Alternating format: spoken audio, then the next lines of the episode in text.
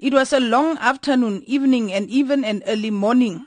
This as committee members debated, agreed or disagreed on what should be included or excluded as observations in the report. The meeting started at 2 o'clock yesterday afternoon and ended in the early hours of this morning.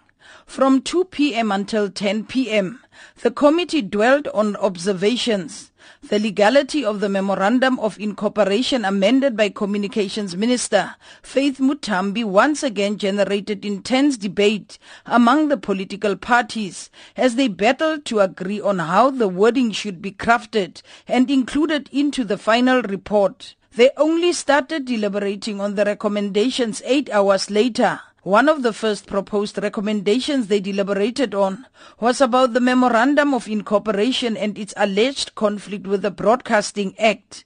Muthambi is accused of being at the center of the problems at the SABC.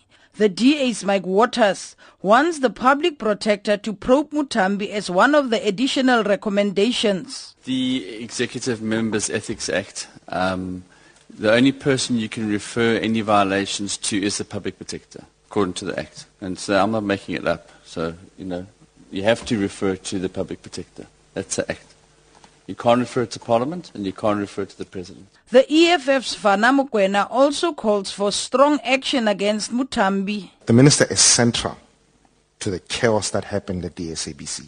She's absolutely central. We can call anybody else Motsoeneng and sort of but the minister with that MOI, that bogus MOI that wasn't even registered, that caused all kinds of havoc, is at the center of what happened at the SABC. So it's important that we mention that we found that she displayed uh, incompetence. The ANC's Juli Kilian disagreed with Mike Waters. Let us refer the matter to the Ethics Committee. Upon the finding that there are very serious breaches of the ethics code, then let the process take its course. So all we're saying is it's the president's prerogative to hire and to fire. We bring it to his attention. Secondly, we also ask the Ethics Committee of Parliament to investi- investigate possible breaches. And thereafter, once we get that report, we can take further action.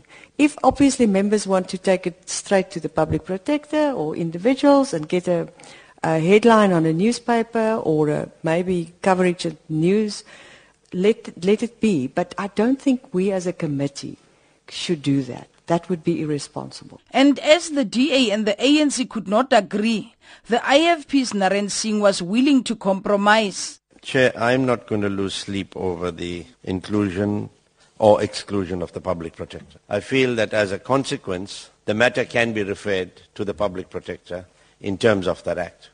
We don't need to specifically say in our report here, public protector. So I can live with us excluding the public protector in the knowledge that the law allows anyone to refer the matter to the public protector. So I can live with it, and I appeal to Honourable Waters to also consider that. Thank you. I think to move on, can we put it to the vote, and then we can move on to the next item. Thanks. Nhlanhla Khubisa from the NFP also shared the sentiments of Naren Singh. I don't think there will be any death if we omit the public protector. And then we chart the way forward and ensure that we move on as a committee together. And uh, at this juncture, we try to guard against any form of polarization. That's my take, Chair. The committee concluded its deliberations before half past three this morning.